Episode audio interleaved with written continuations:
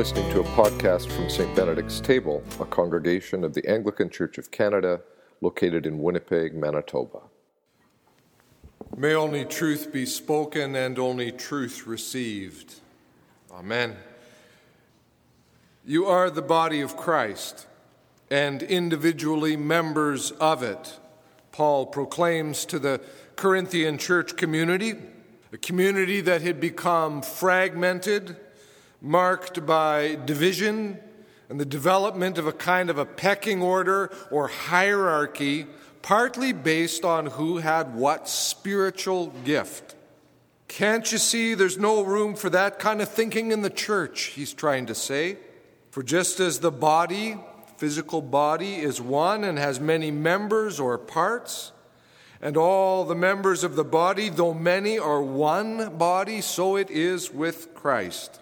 So, with all of the divisions and the arguments and the dissent and the pecking order, you're heading down a blind alley here, people. Let me show you how things work in and through Christ. Well, that image of the body of Christ is one of Paul's greatest gifts to the church, one of his most lasting contributions to our language. He's already used it a little earlier in this letter to the Corinthians in the context of trying to get them to sort out their increasingly distorted communion practices, practices that were also creating division. Because there is one bread, he wrote, we who are many are one body, for we all partake in the one bread. And he will return to the image in later letters, in Romans, Colossians, Ephesians.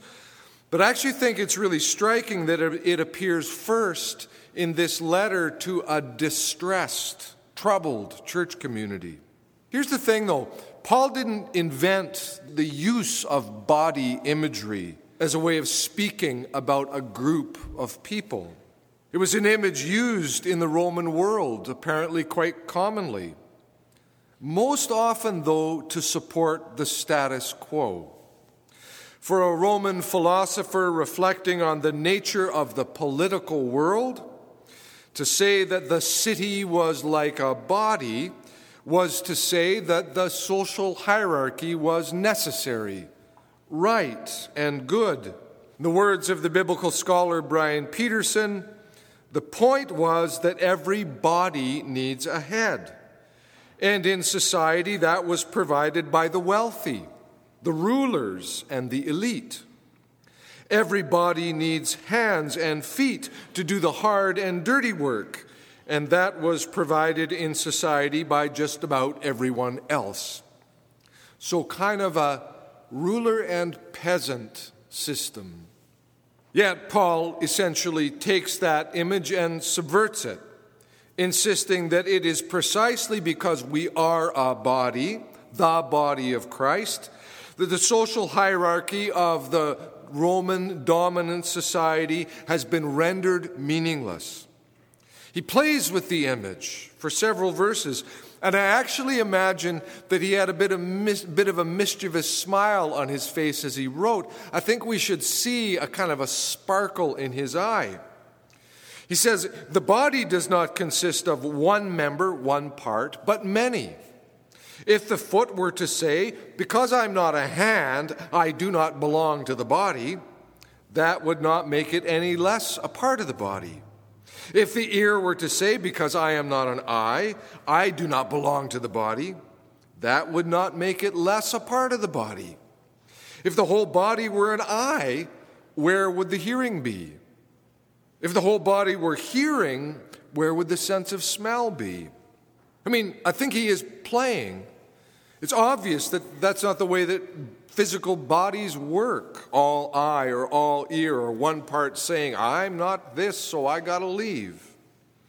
It's not all eyes or ears. A foot is no less a part of the body than a hand.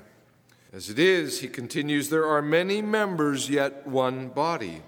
Now, Paul is well aware that his Corinthian readers are probably quite familiar with the more conventional Roman usage, in which this city as body is a way of describing ruler and the rest of us. So now he really begins to work it. in this fresh new way.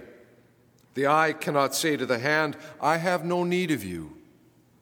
Nor again the head to the feet, I have no need of you. In the body, the physical human body, it's simply not within the order of things for one to say to the other, I have no need of you. On the contrary, Paul continues, the members of the body that seem to be weaker are indispensable. Those members of the body, remember again, he's still mostly trying to get them to think about a physical human body. Those members, those parts of the body that we think less honorable, we clothe with greater honor. And our less respectable members are treated with greater respect. Whereas our more respectable members don't need this. Now, he's pressing the image, he's playing with it, pressing it hard.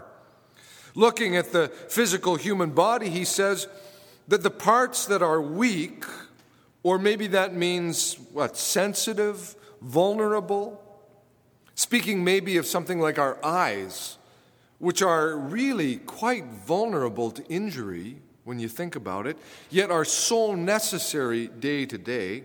These are the parts that are actually really important. And the less honorable or respectable parts, he's probably referring not only to our sexual organs, but to our plumbing, so to speak, all of our digestive system, the parts of us that need to be treated with value and respect. I mean, quite honestly, I'm not sure what in heaven's name my spleen does. But I know that if my doctor tells me I've got a problem with my spleen, I better do something about it. Now, Paul makes the move. God has so arranged the body, giving greater honor to the inferior member. And we're thinking, right. In the physical body, it's the spleen, the liver, the bowels, and the like that just keep working away. But their work is part of what makes us alive and whole, and if it stops, we die. That needs to be acknowledged. It needs to be valued and honored. That's the way our bodies work. But by this point in his image, Paul is madly shifting gears. God has so arranged the body, giving the greater honor to the inferior members, that there may be no dissension within the body. Remember, he's writing to a conflicted community, that there may be no dissension within the body, but the members may have the same care for one another. And all of a sudden, he's really talking about community. If one member suffers, all suffer together with it. If one member is honored, all rejoice with it, all share in that honor. Suddenly you realize he is indeed utterly focused on the church by this point. The Corinthian church, specifically, with its growing hierarchies, divisions, and competitions over who has the best spiritual gift. He's saying to them, Look at your physical bodies, respect how they work. Now you do that together as community, not with lord and vassals, but as one organic whole. This isn't Roman civil society with the rulers and the elite sitting at the top as the head, and the hoi polloi. Isn't that a great word? The hoi polloi. It's the Greek term for the many, the masses, the common people. The hoi polloi doing all the hard and dirty work. That's the way the dominant society works. No, in the church, this is a whole new thing, an entirely different economy in which, if anyone is to receive the greater respect or honor, it is the one who, for the civil society, would be deemed the last, the least, the little, the taken for granted. In God's new thing, Paul writes, there is to be no dissension within the body but instead, the members should have the same care for one another. If one of you is suffering, all of you are suffering. If one of you is honored, all of you share in the rejoicing over that honor. Now, just a wee bit of an aside. I think it's important to notice that for Paul, the way that these folks in Corinth were bound together as this organic body was through baptism. For in the one Spirit we were all baptized into one body, Jews or Greeks, slave or free. We were all made to drink of one Spirit. Your baptism, he's saying, removed the old divisions between Jew and Gentile, slave and free. It also means that whether you're a spleen, hands, or maybe even the beating heart, we're all in this together. Now, some of us here, myself included, were baptized as infants. Some were baptized as teenagers, maybe young teenagers, just at the point when the hormones were really kicking in and you were just beginning to figure out how to walk in that awkward teenage body and what you really believed. Some here were baptized as adults. Some here are still in a still not baptized space. We really should talk about that at some point. Soon. Easter's coming. We'll talk. Regardless, though, of when you were baptized, or whether it was immersion, or sprinkling, or pouring, or in a lake, or a pool, regardless of that, at points all along the way, we all need to stop and lay hold of the force of our baptism, our incorporation into the body of Christ, and to choose again to live it, to do this faith, and to do it together. That's Paul's burning concern. Again, from Brian Peterson. Since the church is intended to be a foretaste of the final reconciliation of all things that God promises, Paul calls the church to start acting that way. It's meant to be a bracing wake up call for the divided church in Corinth. But they're not the only ones who might need to hear that wake up call start enacting the faith, the promised future that is the final reconciliation of all things. Diversity, Peterson writes, diversity within the church is not a problem to be avoided, solved, or managed, but a gift of God's grace and a sign of the Spirit at work. The differing gifts of the Spirit form us in such a way that we do and indeed must belong to one another. And that's belong to one another regardless of any moments of division or difference. In fact, part of what Paul's saying to Corinth is because you're so divided, you need more deeply to belong to one another. Diversity is to be embraced as a gift. Paul concludes this section of his letter with a statement that bridges to what he most needs to say to the Corinthian church. He says, I will show you a still more excellent way.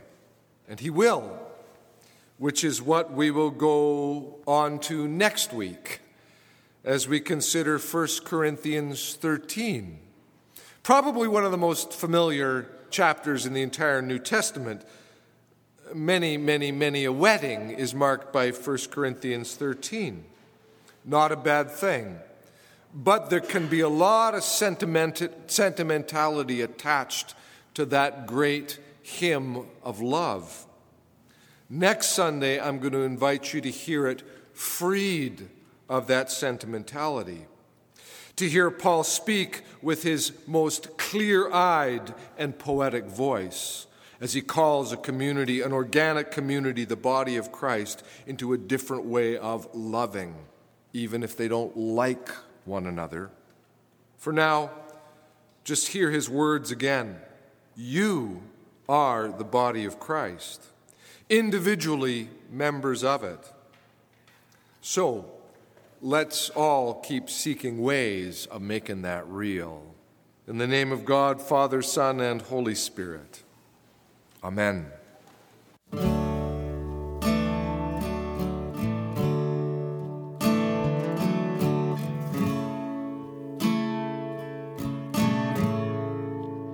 You've been listening to a podcast from St. Benedict's Table. For more information on the church, or to offer your support for our ministries, visit us online at stbenedictstable.ca.